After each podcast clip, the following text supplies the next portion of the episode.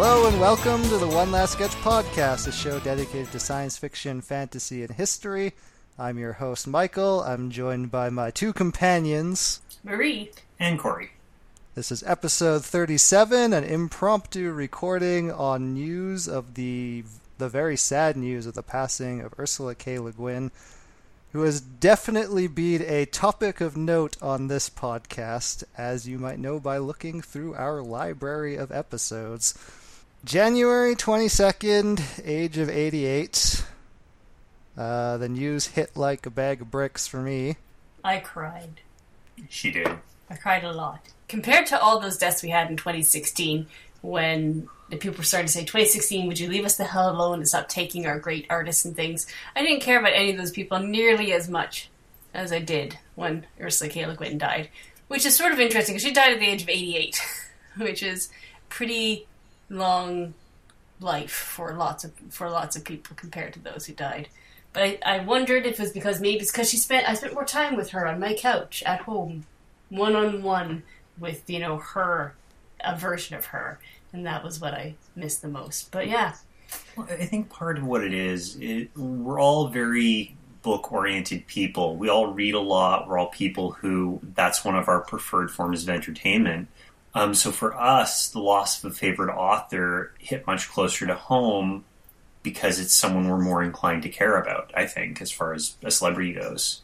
I don't remember feeling this way about an author death since Lloyd Alexander. Lloyd Alexander's death is really the last time it really hit this close to home. Yeah. And I mean, when I found out Lloyd Alexander was dead, it was like 5 years after the fact, so it was sort of sad for me when I found out, but it wasn't like it had just happened. Yeah, I had just gotten into his work, and this was long enough ago that I learned of it through a newspaper article. At the time it happened. And I mean, Terry Pratchett dying a couple of years ago was also a pretty big deal, but we were eased into that because Terry Pratchett had been writing about dealing with his health issues. Shake hands with death. Well, Terry Pratchett, the end of his life was, I think by his own choice, was very highly publicized, too. Like, there was an awareness in the public eye of his gradual decline. With Le Guin, it seemed very sudden, at least to us. Yeah, with Terry Pratchett, I mean, his incredible anger towards that he couldn't end his life the way he'd like to was a big part of advocacy that he was doing at that time.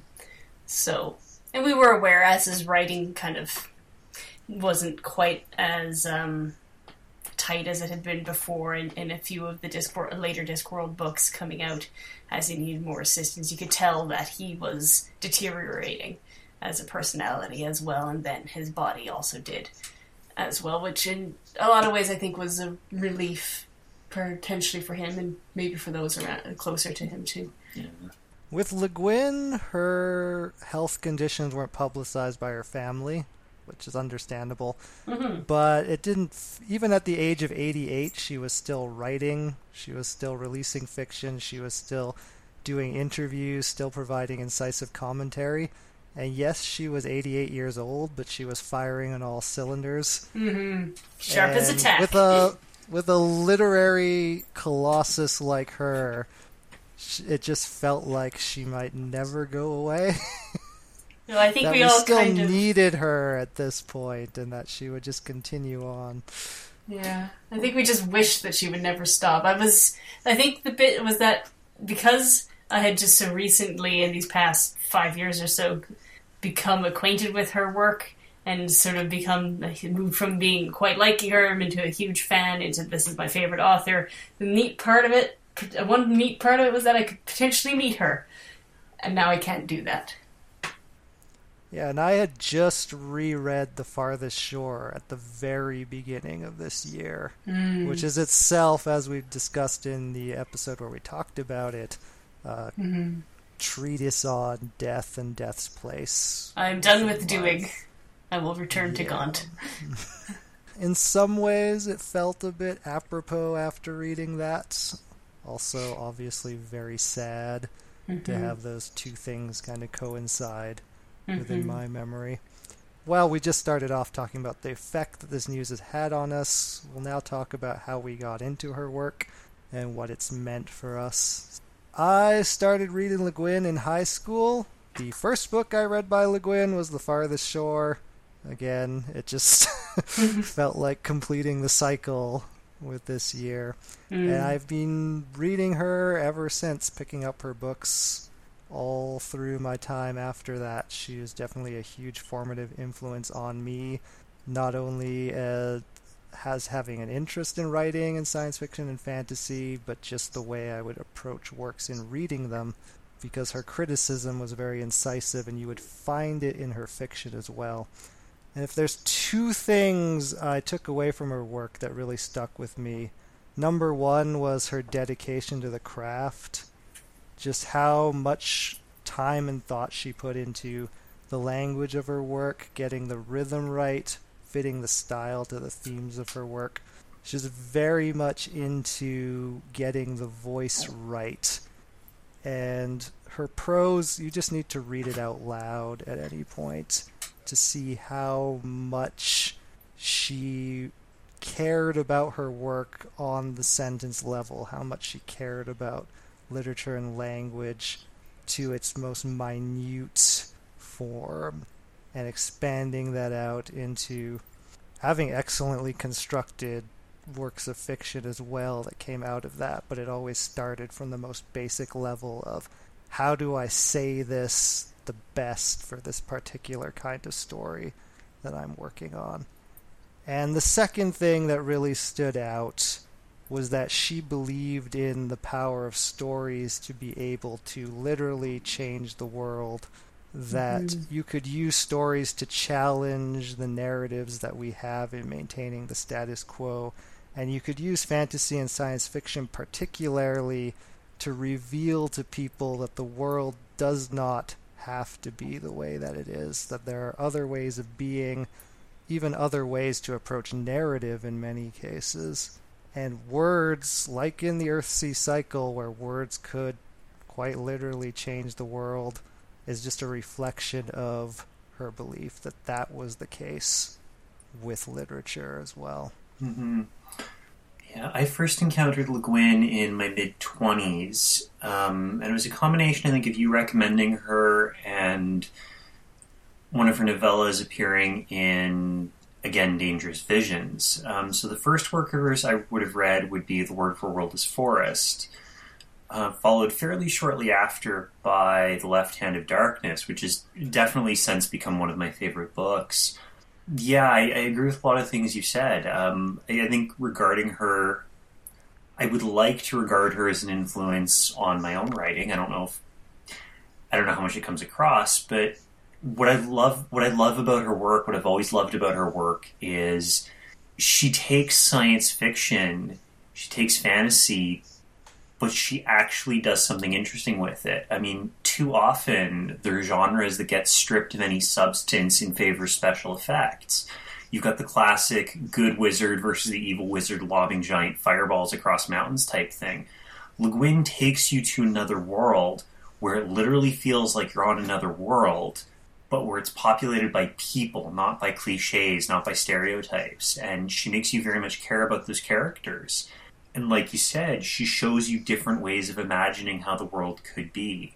I don't remember the exact wording, so I won't try because I'm not going to do justice to it, but there's this wonderful quote where she talks about sending imaginary people to imaginary planets to learn new ways of living because she's worried about how we're living on our own. And I think that's probably the most perfect summary I've ever read of her work. And she was the one who coined it. Well, I encountered her because I know the two of you, and that's a good thing. Well, you married one of us. Yeah, I won't say who. And I read them pretty well in the same order that Corey did, but I think it was really actually when I was reading The Wind's 12 Quarters, which was not that long ago, when I really realized that she was the greatest author I'd ever read.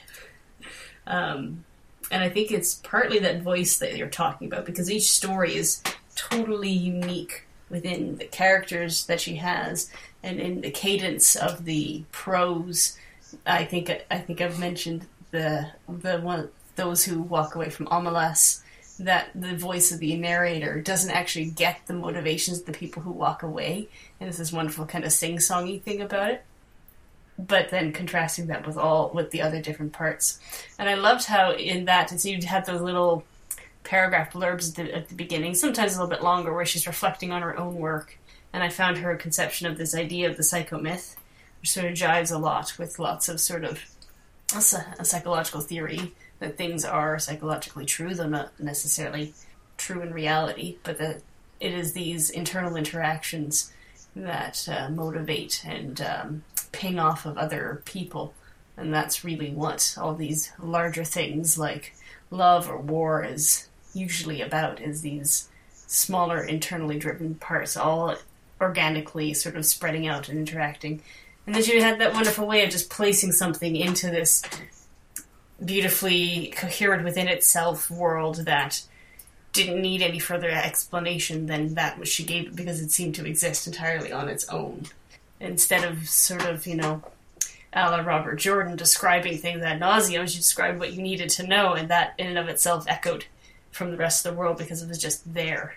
I think one of the terms often applied to her science fiction is that it was anthropological in its approach.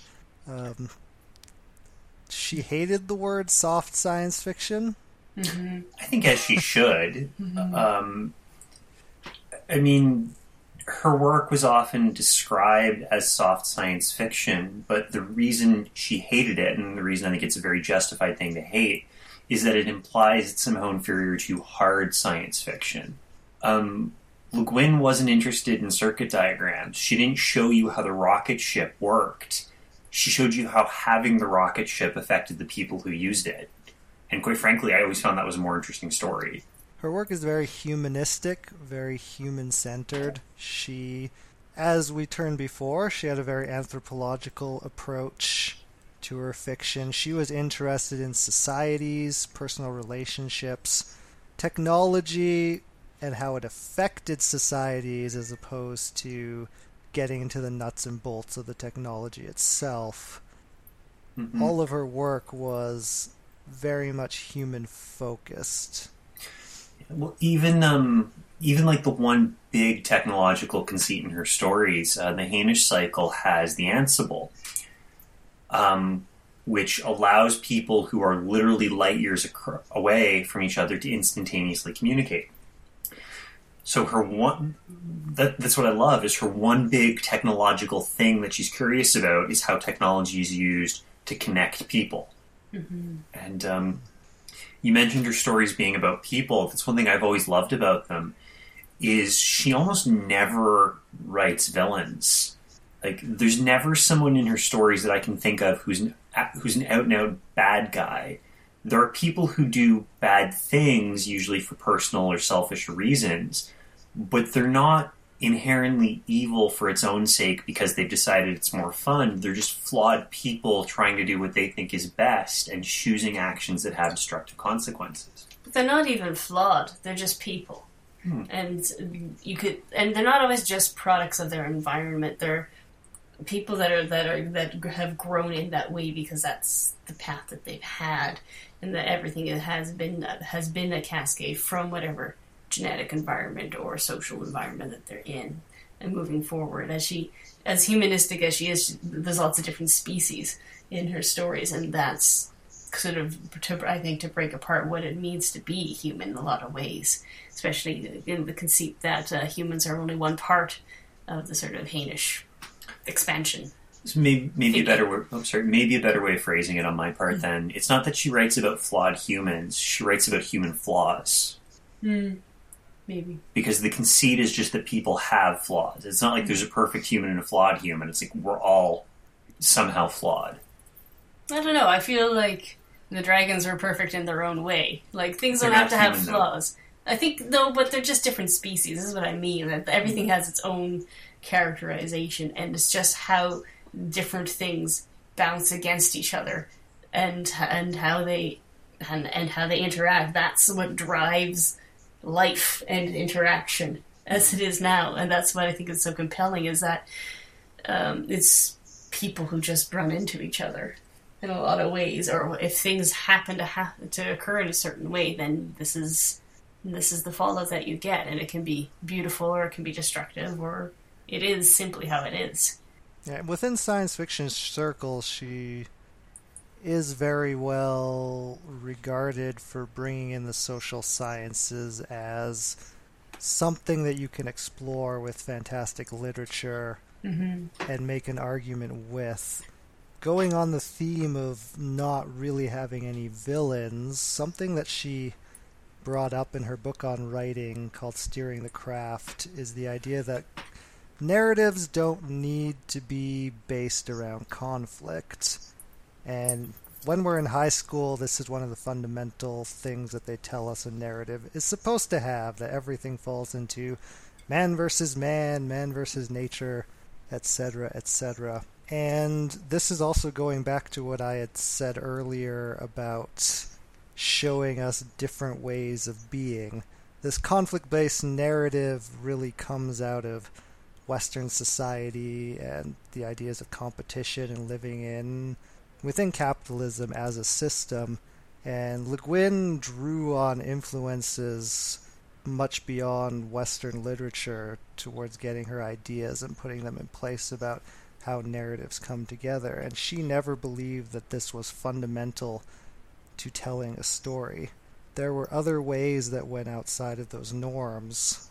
And like you said, it comes down to there were people who did evil in her books, but usually you don't find direct villains per se. But this also comes down to exploring not just other ways of being, but other narrative structures and how we think about stories. Because a lot of her books don't follow the typical introduction, rising action, climax, denouement kind of structure. We talked at great lengths about how The Dispossessed has this very intricate reflecting structure that doesn't fall into that paradigm at all. And most of her books really don't. They go into these different directions and have different ways of constructing narratives. Like there's a book called Changing Planes that's one of my personal favorites, which is just like a collection of anthropological treatises on different people in different universes, but you don't feel dissatisfied at the end of having read it that you didn't enjoy a complete narrative experience. It feels whole in of itself, despite not following any of the typical structures that you tend to find in Western literature. And I mean, I didn't know very much about her from the critical standpoint, but I got the sense that she was kind of a firecracker, and I liked that about her. I particularly in the short story that's about, what's the character's name that leads the revolution, The Dispossessed? Odo, there we go. And I feel like this is sort of the spirit of Ursula K. Le Guin, doing something fully, even after a stroke, stomping along. Yeah. The impression I always had of Le Guin from reading her work and some brief comments I've read about her from other authors, I think the firecracker analogy is a good one, but... but it's not good enough for you. It's always been this kind of sense I've had that a firecracker, but a very focused, very calm one. Like one of those people who doesn't need to get angry to destroy you. She can be perfectly calm, and if she so chose, she could have just ripped you apart. But you would have been flattered that she would have taken the time to do so.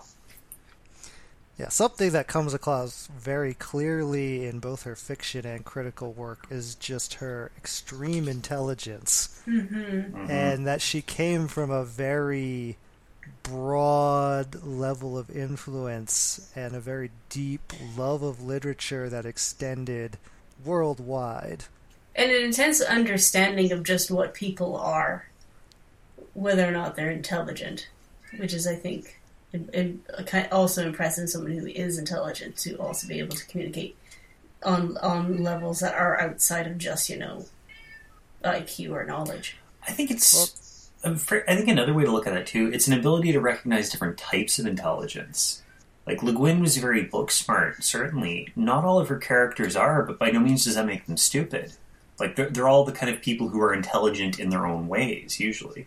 It's a bit of a cliche to say it about writers, but she shows a level of empathy, I think, that's unusual. And I also think this comes from somebody who read across cultures, across history.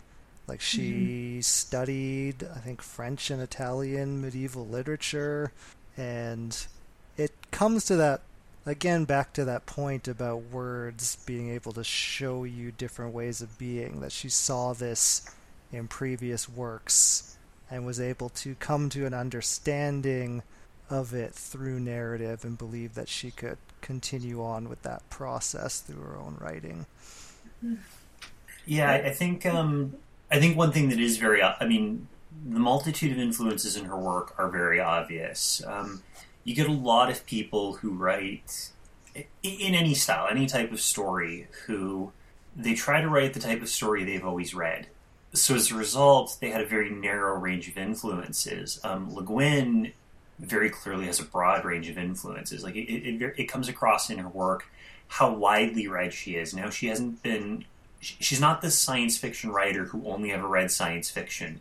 She's the science fiction writer who read everything and chose to pursue science fiction. And I think it's one of the reasons her work is far stronger, frankly, than many people in the field. I think she wrote something until she enjoyed reading it, too.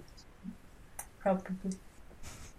Which is the mark of any great author. Yeah. Well, another cliche. But in her case, she's generally right. Mm-hmm. Another cliche about authors is that they write the kind of story they would want to read. And if that's the case, again, Le Guin wrote these very empathetic, complex, yet still approachable and very warm books. Yeah, way more approachable than Gene Wolfe. We were mentioning that the other day, that her books were dense, but wholesome, maybe, easy. And instead of sort of feeling like you'd been, I don't know, punched in the face with prose after a couple hours, like you might with the Book of the New Sun, this... You'd more be like, oh, it's 3 a.m. I've still got wind in my sails to get through this. So I find Le Guin is dense and challenging, but never punishing. Yeah. Yeah, there are books that we all would like individually. Authors that we really like that we don't necessarily share with other people or can find much to talk about when we share those works with other people. Mm-hmm. And Le Guin, more than any other author, wrote books that almost demanded discussion. Mm-hmm. And I think that comes across just practically in our terms from how many episodes we've devoted to her books, that we would choose her books because we know there's going to be stuff that we can all mutually find interesting and talk about. In this little book club. And we shall continue to do so. She has that level of appeal that goes across a very wide range of people. Mm-hmm. And maybe that is mainly because her object of study in all of her novels is different sorts of people. Yep. There's the argument that's been made that good literature rewards rereading, and I think Le Guin definitely falls into that. Like, just looking how much we've come to be able to say about her, like even in some of the podcasts, most of them, that was my first time reading the book when we talked about it. Mm-hmm. And if you can get that much to talk about after a first read through, like, I can imagine we could still be having these conversations for years, and every time we read the book, we'll get something new. Well, just about all of our conversations on my end were from rereads. La da da, right around there. The sad part is that this is just demonstrating Corey's point. Yeah. Okay, fair enough. The sad part is that now is that we know that we're constrained to a certain number of things, whereas before it was potentially always increasing. So her prose is dense, but always approachable. Mm-hmm. I wouldn't say all of her books are ones you can just pick up and read. Some of her later work, like Lavinia, kind of requires you to have read the Aeneid to start getting something out of it. But the majority of her work, I find, is that sort where you could really start anywhere with Le Guin, mm-hmm. and you'd be able to latch on to something. Yeah.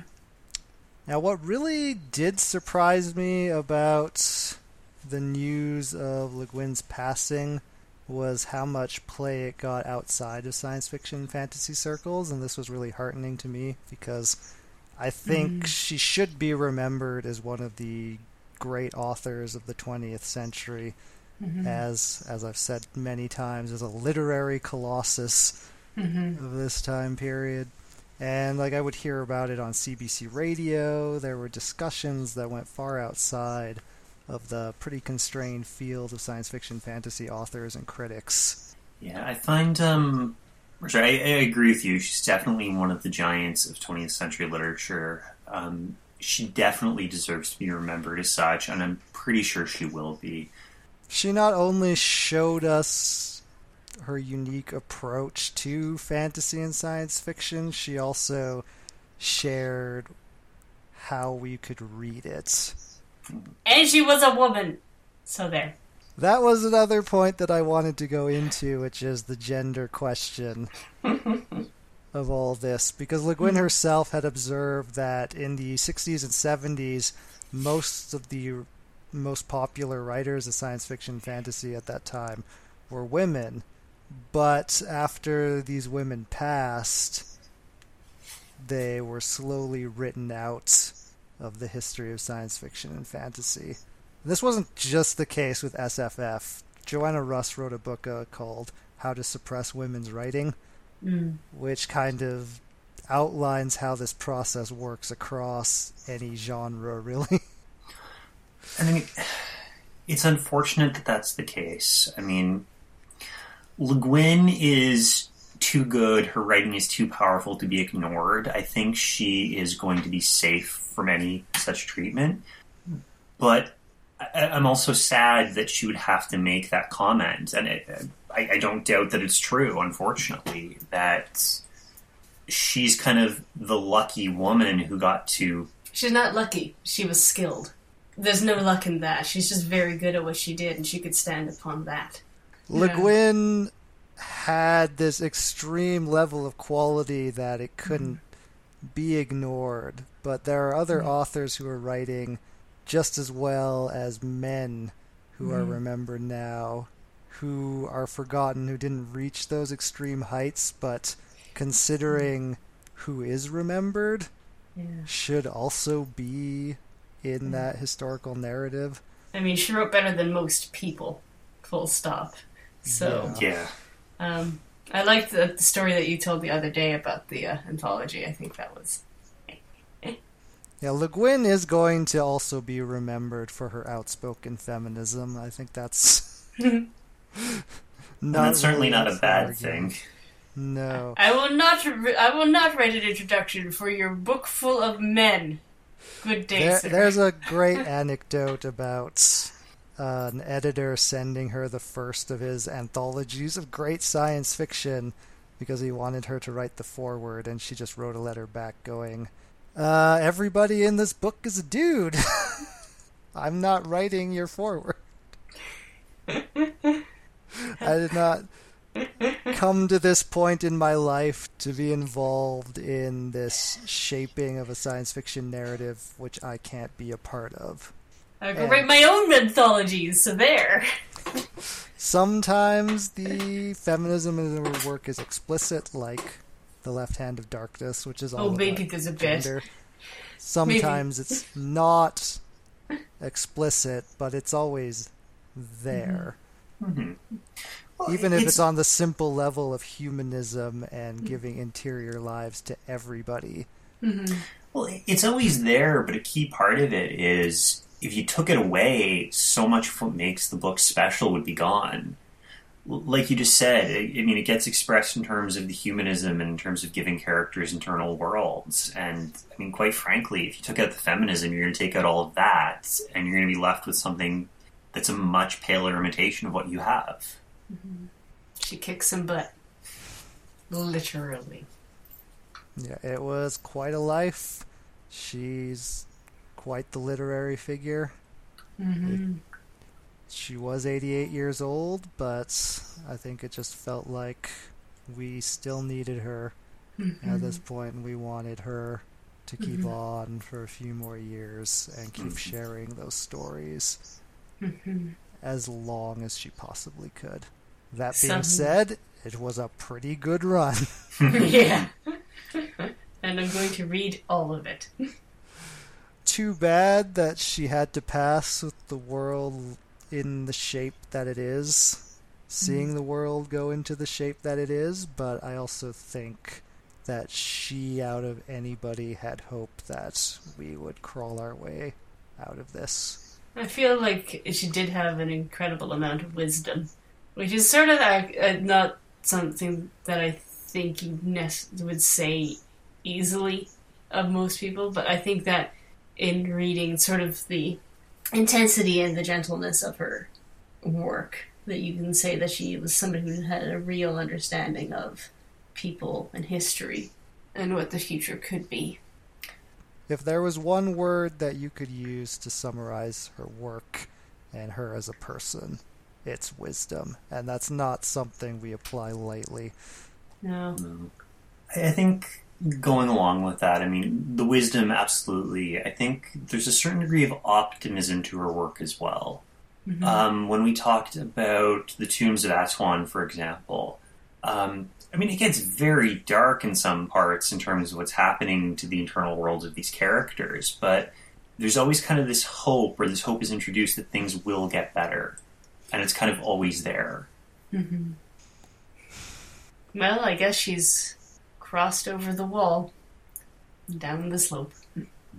I know she will definitely be missed among our little group for sure, hopefully by the wider world, as she so sorely deserves to be. On that somber note, this has been the One Last Sketch podcast.